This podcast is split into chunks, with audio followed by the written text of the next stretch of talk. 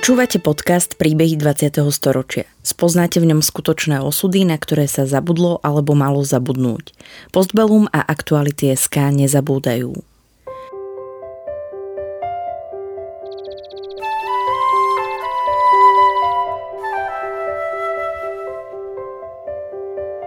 Vďaka konkrétnym príbehom sa dozviete, akým osudovým dilemám museli naši rodičia, starí rodičia, prarodičia čeliť. Postavení sme tak pred otázku, ako by sme sa v podobných situáciách zachovali my. Rozprávači príbehov 20. storočia rýchlo odchádzajú. Ich spomienky sú dôležité nielen pre nás, ale aj pre naše deti a ďalšie generácie, ktoré už nebudú mať možnosť sa s nimi osobne stretnúť. Lidka Pijovarčiová sa narodila ako Steinerová, jej rodina vlastnila vychýrený bratislavský antikvariát a dlho a úspešne ho viedla, až kým nedošlo k vzniku Slovenskej ľudáckej republiky. Na základe arizačných zákonov im antikvariát zobrali. Arizátorom sa stal slovenský spisovateľ Ľudo Ondrejov.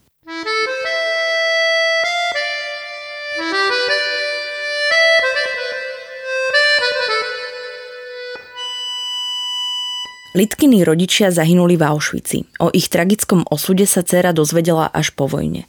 Sama žila v starostlivosti vychovávateľky. Musela sa skrývať, ale na základe udania ju spolu s celou skupinou odviezli do tábora v Seredi, odkiaľ ich mali deportovať ďalej. Bolo to v januári v roku 1945 a Lídia sa na jej veľké šťastie ocitla v prvom z transportov, ktoré už nesmerovali do Auschwitzu, ale končil svoju cestu v Terezíne. To jej zrejme zachránilo život. V čase nahrávania jej príbehu mala Litka takmer 81 rokov a jej energia bola akoby nevyčerpateľná. Navyše Litka patrí medzi pamätníkov, ktorí hrôzy holokaustu nevytesnili, ale aktívne o nich hovorí, aby sme nezabudli.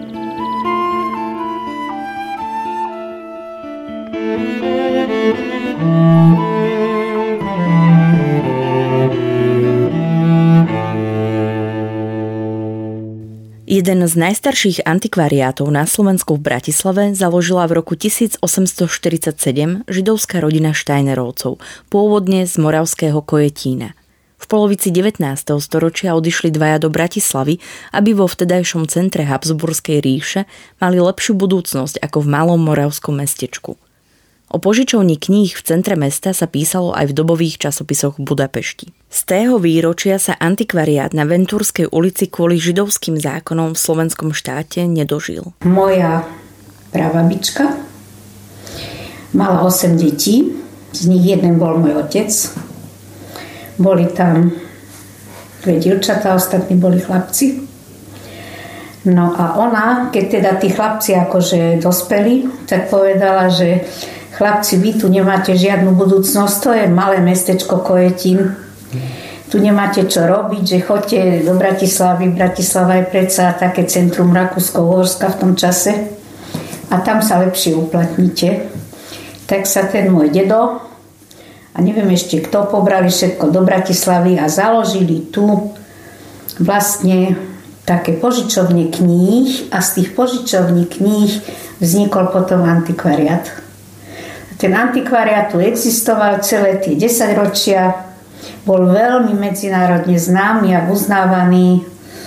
Existujú, ja ich nemám, ale mala som v ruke jeden budapešťanský časopis, lebo však Rakúsko-Horsko, Bratislava bola tro, trojjazyčná vlastne v podstate kde bolo o mojom otcovi písané, aký je odborník a čo všetko univerzity, univerzitní profesori si objednávali literatúru k svojim študijným programom a tak ďalej.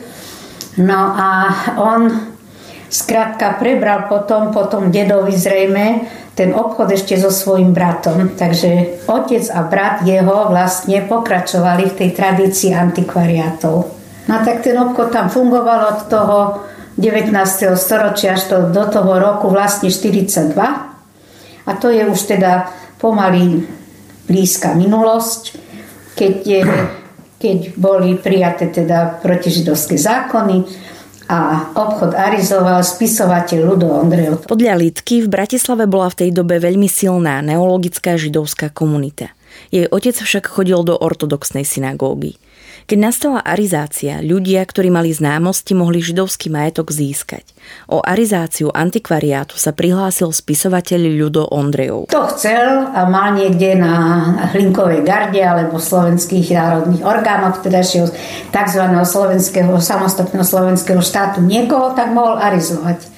Tak on ne, nearizoval len antikvariát Steiner, ale čo som sa po rokoch dozvedela, arizoval ešte jeden textilný obchod na rohu Klobučníckej ulice pri, pri starej radnici, pri tom hlavnom námestí, teda starej radničnom námestí, ešte nejaký textilný obchod, tam je dneska informačná služba. On sa volal Mistrík, bol to jeden chudý, vysoký, nie veľmi sympatický človek. Údajne bol, že pil, ale to ja akože dieťa som mm. nezaregistrovala. No a on potom, keď sa dalo arizovať, tak prišiel a arizoval, ale kým sa usadil trošku, tak ešte nechal toho môjho otca so svojím bratom a švagrom v tom obchode pracovať. A keď už sa mu to znepáčilo, tak napísal slovenskej vláde jeden list, ktorý, ktorého neviem, či ste videli, ale môžem vám kópiu listu ukázať. Je v knihe o rodine Steinerových kde požiadal slovenský štát, aby už teda zariadili, aby tých majiteľov odtiaľ odviezli, lebo on ich tam už nepotrebuje.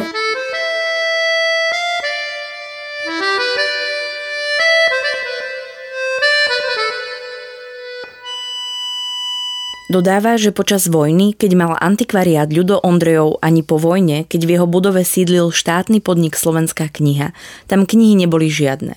Štátny podnik si z antikvariátu urobil predajňu propagačných predmetov a vlajočiek. V lete v roku 1942 Onedlho po prevzatí podniku prišli po Štajnerovcov žandári. Prvý pokus ich odviezť nevyšiel, lebo neboli doma, no dlhodobo sa ukrývať nezvládli, najmä psychicky. Mama sa dala deportovať s otcom dobrovoľne. V tom 42. roku, no a potom ste videli na základe teda toho udania si vydobil, že prišli potom a odviezli teda mojich rodičov preč. Bolo to tak, že v tom 15. júla 42, jo ešte pred tým 15. júlom, moji rodičia boli chvíľu schovaní, ukrytí, ale môj otec to psychicky nezvládol a vrátil sa domov a on v tom čase, keď boli ukrytí, tak prišiel Ludo Ondrejov a ešte neviem, koho mal zo sebou z tajnej služby, z tajnej policie. On chodil tiež v dlhom koženom kabate, ako chodili vtedy gestapo a tajny. Prišiel do bytu hľadať mojich rodičov a z hodou okolností ja som bola vtedy doma, lebo ja som mala v 42. 9 rokov a keď bolo treba ísť niečo kúpiť alebo vybaviť, tak dieťa, kto si všimne, mm. tak som po Bratislave sa pohybovala sama, bola som veľmi samostatná, mimoriadne na ten vek. To dnešné deti neviem, či by boli až také a možno by mm. aj boli, keby, keby akože prišlo na to. Tak som bola v byte a on prišiel a teda kde je otec? Otec nie je doma. Kde je? Je u zubára. Z ničoho nič kde je vaša mama? Moja mama išla na trh a v tom čase trh bol na SMP, tam, kde je teraz tá so, tie sochy, to sú sošie. My to voláme no. rozvadená rodina. No. no a tam boli trhovníci, stoly normálne ako na trhoch bývali a moja mama chodila tam zeleninu nakupovať. No tak on potom odišiel, no tak môj otec napriek tomu teda sa už do toho, sa, už, už to nezvládal v tom ukryte tak sa vrátili domov, načež on na základe tohoto listu zariadil, že prišli pre nich, prišiel jeden slovenský žandár, mladý pomerne, a teda doniesol doklad, že teda má odviezť môjho otca. Moja, moja mama na to povedala, že ona ho samého nepustí, ona pôjde s ním. A ten žandár na to povedal, áno, vás môžem zobrať, ale to dieťa nezoberiem 9 ročné.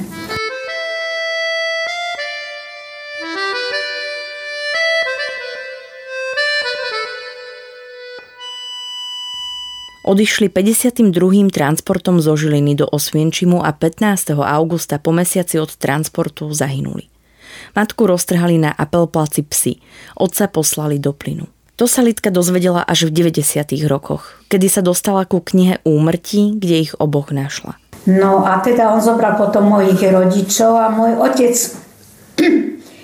Keď sa so mnou lúčil, tak on bol strašne pobožný, že držal nado mnou ruky, ako kedysi proroci a modlil sa, žehnal. A už tak dlho, že ja už som nevedela stať, tak som ho prosila, že už stačí. No tak potom on sa pobalil samozrejme ako prvá vec, pretože ako veľmi religiózny, tak si ukladal svoje modlitebné knižky a modlitebný plášť a remienky modlitebné, to si balil ako prvú vec, zobral kufrík a mamu a odišli a viac som ich nevidela.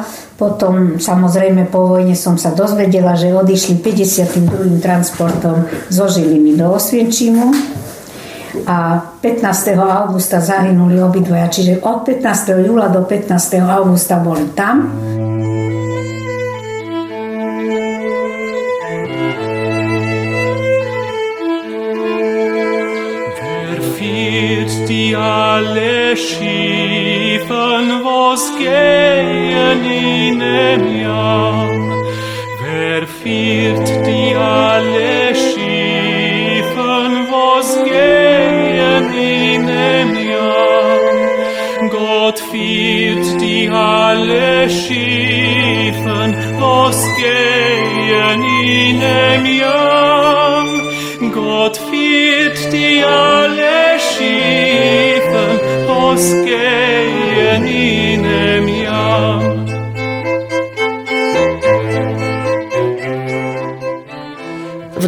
Ventúrskej zostalo 9-ročné židovské dieťa so svojou rakúskou opatrovateľkou, ktorej meno mala neskôr uvedené aj na falošnom rodnom liste.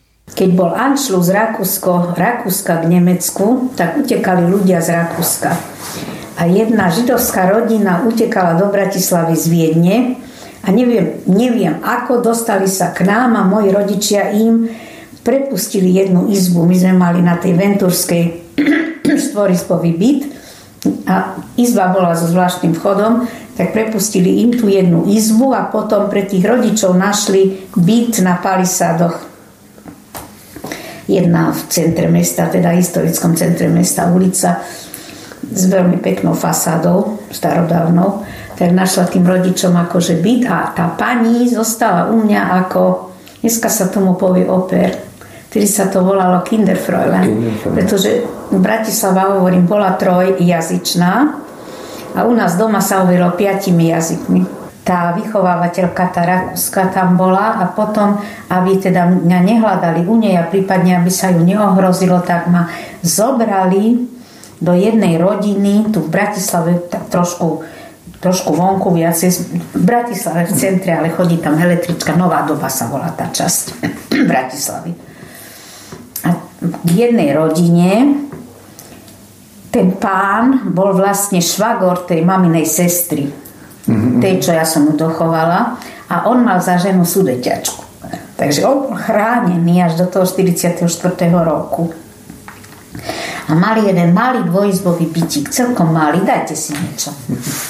No a keď som tam prišla ku ním, tak mi povedali, nesmieš ísť von, nesmieš ísť k oknu, aby ťa náhodou nejaký sused nezbadal. A ja som stála za záclonou, husté záclony a plakala, a plakala, a plakala. Celé dni som preplakala, celé dni. Mohla som jesť, mohla som spať, ale stála som pri tom okne a plakala som. No a potom ma zobrali do toho kežmarku a tam som bola strašne nešťastná. No bratislavské dieťa sa dostane do malého mestečka.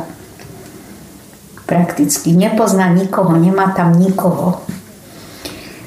Boli tam síce moji starí rodičia, ale oni neboli takí typ ľudí, ktorí by si sadli a venovali sa, rozprávali sa s dieťaťom alebo čo. Jesť všetko, spať všetko bolo, ale nie, nie kontakt nejaký. Po mesiaci od transportu rodičov prišiel po Lídiu do Bratislavy starý otec. Rodičia matky žili pred vojnou v Bánovciach nad Bebravou, neskôr sa však presťahovali k druhej cére do Kežmarku. Starý otec Lidky Piovarčiovej mal v Bánovciach na námestí hodinárstvo a zlatníctvo. Bolo to v čase, keď tu ako kaplán pôsobil neskorší prezident slovenského štátu Jozef Tiso. No a ja som, mali také schodíky pred obchodom a ja ako malé dieťa som sedela na tých schodoch a hrala sa a on chodil okolo mňa a vždy ma pohľadkal po hlave a tak a ty si čia, ty so. Tak, tak, no ale potom títo starí rodičia odišli z Bánoviec a odišli k cére, ktorá bola vydatá v Kežmarku.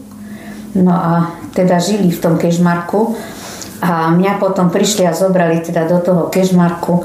Ale treba podotknúť, že v tom čase ja už som žila na falošných papieroch, lebo sa dali kúpiť falošné rodné listy. A ja som mala rodný list ako na meno tej, tej vychovávateľky, ako Lídia Hajdová.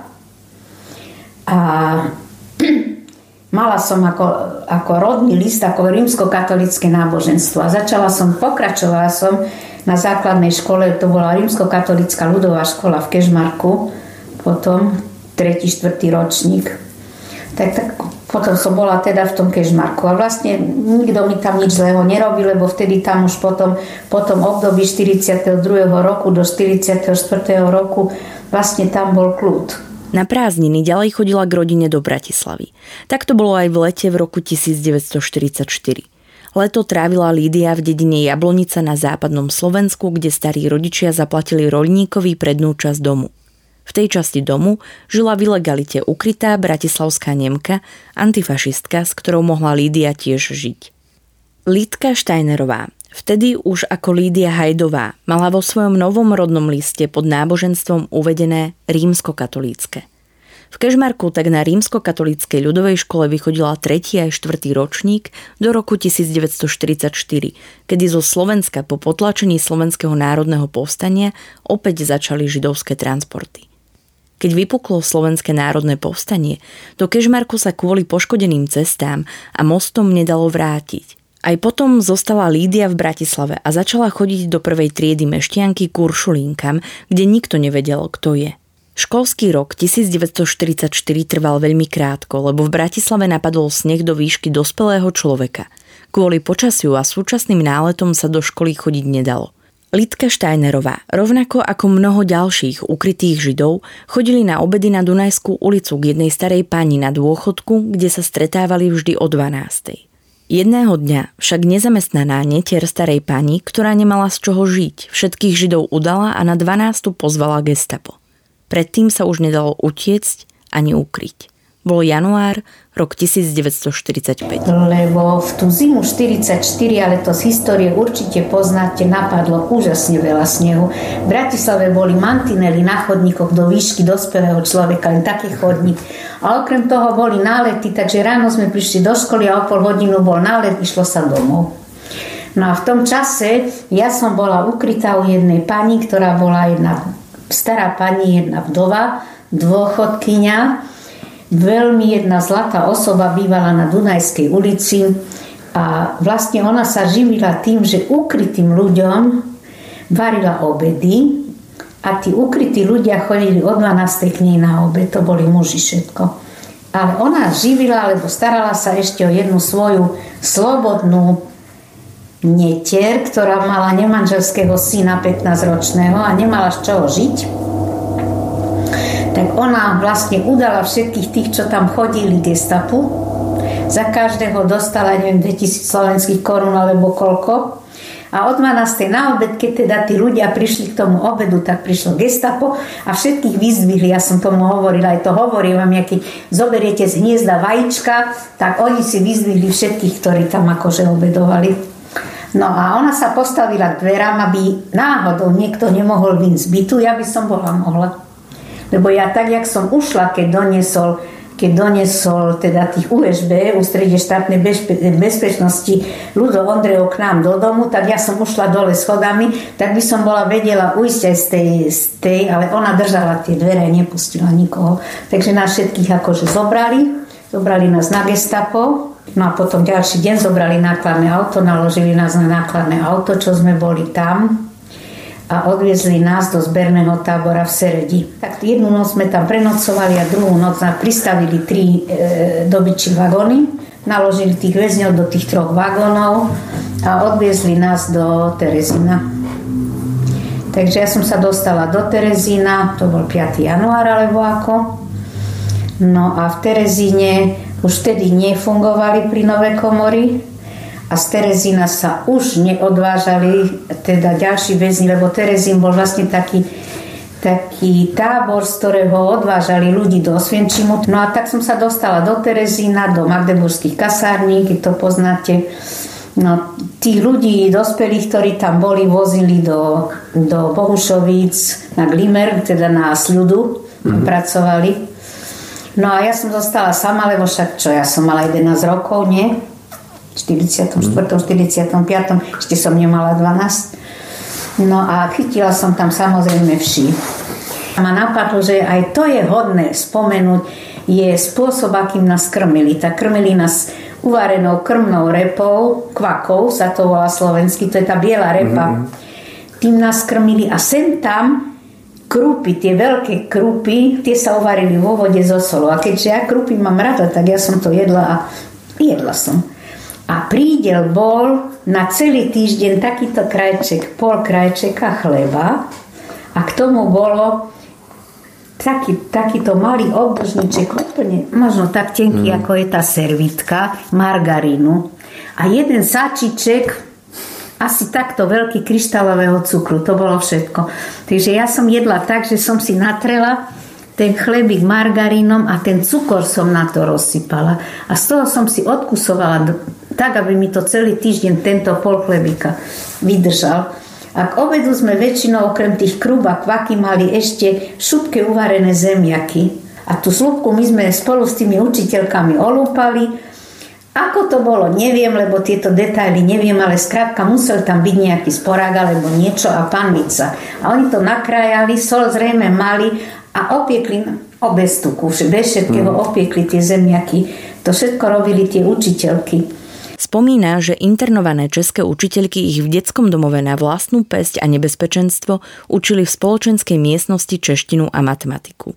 Matematiku ju naučili tak kvalitne, že keď sa vrátila po vojne domov do sekundy na gymnáziu, celý rok sa ju nemusela učiť. Koncom apríla zorganizoval bratislavský lekár Pavol Majer z Terezínskej nemocnice nákladné auto a hoci tábor ešte fungoval a Rusy sa blížili, podarilo sa mu dostať ich do Prahy. No a v tej nemocnici pracoval, to som rozprávala všade, každému, kto sa o to zaujímal, pracoval jeden bratislavský lekár, ktorý sa volal doktor Pavol Majer, Pali Majer ho volali. Ako sa mu to podarilo, ako nie, neviem, ale skrátka dobre zorganizovali jedno nákladné auto. To bolo, to už bolo v apríli, koncom apríla, začiatkom mája, 45, už sa blížili Rusi. Mm-hmm No a neviem, ako naložil, neviem koho všetkého, mimo iných aj mňa, na to nákladné auto. A ako sa to dalo, neviem, ale skrátka dobre, tábor ešte fungoval, ale my sme z toho tábora odišli. Zdrli jednoducho. Mm. A dostali sme sa do Prahy. V Prahe bol tzv. repatriačný úrad. Tam sme sa prihlásili, dostali sme doklady, dostali sme prídelové listky na stravu a ubytovali nás v hoteli AXA. A hotel AXA, ja som ho viac nevidela, ale v tom čase aj teraz určite je prepichový, lebo to je hotel nejak Ačko, nie? Nejaké, naproti Bielej Labuti. No a tak tam sme dostali krásne ubytovanie s bielými perinami, s kúpeľňou a s čím všetkým. Tak to bolo niečo pre mňa nepredstaviteľné, pretože k tomu musím poznamenať, že vlastne za celé to obdobie, odkedy som bola ukrytá, som nemala čisté prádlo, nemala čisté oblečenie, nebola umytá. Za celé, za celé vlastne dá sa povedať, dá sa povedať, že možno 3, možno 4 roky, možno aj dlhšie. Mm. Boli sme na Václavskom námestí, keď generalita sovietskej armády vyhlasovali koniec vojny tam všetci tí veľkí generáli, čo oslobodzovali Československo. To bolo niečo tak úžasné. Václavák plný úplne, úplne plný, tam by nebol prekladov špendlík a my sme boli na tom Václaváku. Takže tiež to je taká jedna veľmi zaujímavá, by som povedala, spomienka na to oslobodenie, lebo to sa asi málo komu podarilo rovno z koncentračného tábora sa dostať na námestie, kde generalita sovietská vyhlasuje koniec vojny. No a tak potom sme sa dostali nejak 10. sme potom už asi on zorganizoval teda to nákladné auto a nákladným autom sme odchádzali cez Brno, vtedy starými cestami, ešte však neboli nové cesty, klasickou cestou cez Brno do Bratislavy. A čo som tiež nikomu doteraz nepovedala, lebo ma to v tých rozhovoroch bezprostredne nenapadlo, ale napadlo ma to potom, keď som o tých rozhovoroch mm. rozmýšľala, že vlastne nás zastavil jeden, jeden červenoarmejec, jeden dôstojník, veľmi slušný, musel byť inteligentný, že či by sme mu dovolili, aby sa s nami odviezol a každému slušne podal ruku, že musel byť nejaký vzdelanec. A predstavte si, že ja som od neho dostala svrap. Z Prahy sa dostala do Bratislavy, kde po ňu prišiel starý otec Kežmarku. Jej starý otec prežil vojnu a aj po vojne opravoval hodiny, často aj tie od Rusov, ktoré pobrali pri oslobodzovaní Slovenska. Litkinou veľkou vášňou bol spev a bola členkou veľmi agilného speváckého zboru. Počas gymnaziálnych čias si užívala kultúrne brigády, chodili spievať po dedinách. No a potom, keď som už začala chodiť teda do toho gymnázia, tak to som spomenula aj minule, keď tu boli z múzea to nahrávať, že vlastne moje gymnaziálne roky v Kežmarku boli krásne. To je, to je niečo, na čo budem spomínať určite až do smrti s tým súborom našim. Lebo to bol spevac, hudobno-spevacký súbor miešaný. Dirigentom bol profesor Zoltán Konček, jeden francúzštinár, jeden človek s veľkým, čo jeden hudobník, ohromný. A ten súbor to bolo niečo úžasné. A my sme nacvičovali a viete, tieto roky ešte neexistovala televízia, neexistovalo nič, ale existovali kultúrne brigády. Neviem, či ste to niekedy počuli.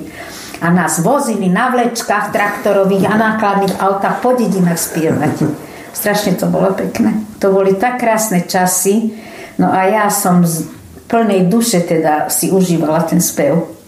Vôbec, ja keby som bola mohla ísť študovať spev, tak ja by som bola išla, lenže ja som nemohla, lebo som nemala kde a nemala ako. Tak ste inžinierka ekonomie. No som, no ale tak čo ja viem, ten spev mi bol veľmi blízky. Dokonca potom, keď sme boli v tom Zdenka Nejedlého, tak s nami korepetitovala jedna, jedna profesorka, buď z AMU, alebo z niečoho takého a mi povedala, že vy by ste sa mali učiť spievať. A ja jej hovorím, a neučili by ste? tak som zmlkla. v Kežmarku v roku 1952 maturovala. Podľa umiestneniek pre absolventov sa dostala do Prahy na Vysokú školu ekonomickú. Tak keď som zmaturovala, tak v tom čase to už bol teda akože socializmus, všetko bolo, na, všetko bolo nariadené Školy nemohli, teda absolventi nemohli si vyberať vysoké školy ako chceli. Boli tzv. umiestenky. Možno, že to slovo no. aj poznáte. A do Bratislavy neboli žiadne, a boli do Prahy. A do Prahy boli tri. A myslím, všetky tri boli na vtedajšiu vysokú školu politických a hospodárskych vied, z ktorej potom vznikla vysoká a existuje vysoká škola ekonomická. Naši škole budova. No, žltá, veľká moja. no a tak ja som nevedela, čo mám robiť. Tak som sa prihlásila na tú vysokú školu ekonomickú, čo bolo teda veľmi odvážne, pretože tam chodili väčšinou maturanti z e, ekonomických škôl. Tam bolo účtovníctvo, mm. ekonomické predmety, o ktorých my sme ako gymnazisti nemali bledomodrý šajn priebehu štúdia sa vydala za spolužiaka z gymnázia, s ktorým má dve deti a v tom čase sa presťahovali do Popradu. Keby ste ma boli videli, keď sme mi odchádzali, ja som týždeň pre, preplakala. Celý týždeň, ja právo milujem, ja by som v tej Prahe, nebyť toho, že som teda vydatá, že to bola aj otázka existenčná. Hmm. Aj bytová možno, hoci teda moji bývalí spolužiaci všetci tam dostávali byty a ešte čo sa týka Prahy, tak musím vám povedať, ja, keďže som bola vydatá sirota, tak ja som mala aj sirotské štipendium mm-hmm. 420 československých korún a syna. Ten syn tam chodil do jasličiek týždenných. To boli také vzorové jasle a on bol strašne krásne dieťa. Tak bola, existoval časopis Praha taký, taký asi až štvorka, tak bol na titulnej strane toho časopisu. Takého mal kohúta veľkého, on bol také barokové dieťa, taký barokový anielik. No strašne som chcela ja v tej Prahe zostať. Po vysokej škole dostala umiestnenku do Spišskej Novej Vsi, kam ju však, ako sa ma vraví, našťastie nezobrali. Mala však kamarátku z detstva, ktorá učila na strednej škole v Kežmarku a povedala jej, že má ísť učiť k ním. Nastúpila v roku 1957 a učila tam 15 rokov. Poprade dostali trojizbový byt, kde žili najskôr so synom a neskôr sa im narodila dcéra. V roku 1972 sa presťahovali do Bratislavy, kde pani Piovarčiová robila v štátnej školskej správe vedúcu odboru školstva, preto sa nevyhla členstvu v komunistickej strane.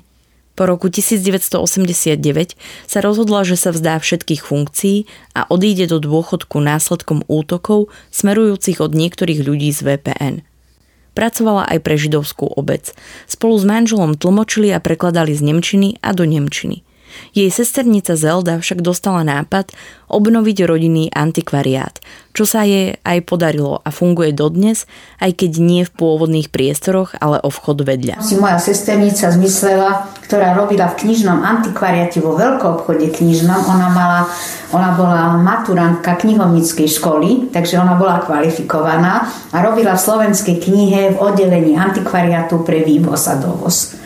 A ona si potom zmyslela, že teda s jednou e, kolegyňou, ktorá bola e, v, jednej, v jednom antikvariáte vedúca, že oni si teda začnú vybavovať, aby sa v tej predajni mojich predkov otvoril antikvariát.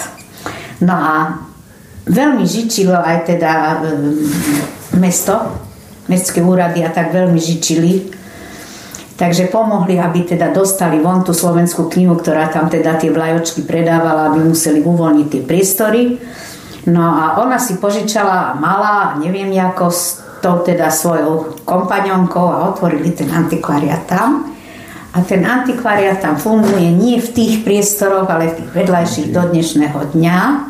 Takže vlastne v podstate po revolúcii sa obnovila činnosť toho antikvariatu. A keď pôjdete po Ventúrskej ulici, tak je to dom, ktorý má veľmi peknú fasádu,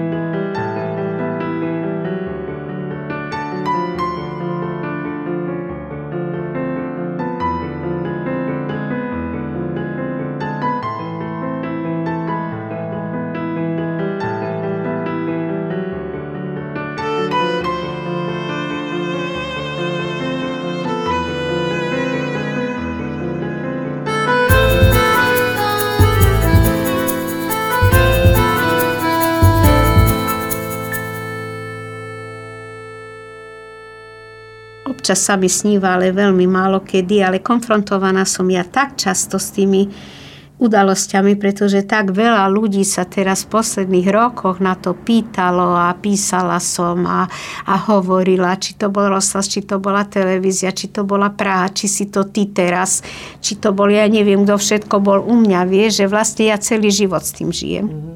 Ja som vlastne takmer každodenne konfrontovaná s týmito časmi, vieš. Pýtali sa ma, že či neplačem. A Katka Zavárska robila prvýkrát so mnou rozhovor a vtedy prvýkrát ja som takto verejne o tých všetkých veciach hovorila. Vtedy som musela prerušiť, lebo ja som nevládala, som sa stra, som dostala záchvat plaču. To bolo prvýkrát, čo som si tak odplakala. Druhýkrát, trikrát som si to odplakala. Druhýkrát som si to odplakala. Vieš, ja som neveriaci človek, ale kvôli môj, pamiatke mojich rodičov, tak som vždy na Nový rok chodila do synagógy. Vieš, lebo keď nemám hrob, nemám kam ísť na hrob, tak som miesto na hrob išla do synagógy a tam som si to odplakala. Mhm. Tam som celý čas preplakala a druhýkrát, tretíkrát teda, bola som prvýkrát v Izraeli, bol, bola Jom Hašová, vieš, a Natan nám dal lístky vstupenky, lebo to bolo len pre pozvaných, tak sme so Zigim boli tam a ja som sa hodila Zigimu do náručia ja som sa nemohla upokojiť tam. Tak dvakrát alebo trikrát som si to tak odplakala, od, odtedy neplačem.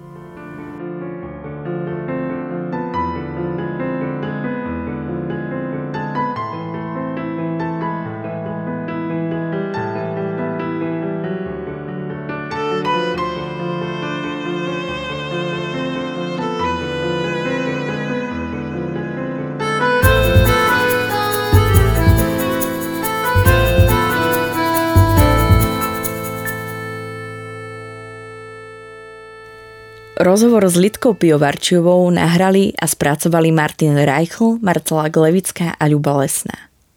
Príbehy 20. storočia v Postbelum zaznamenávame, aby sme o ne neprišli, aj keď tu už s nami ich rozprávači nebudú.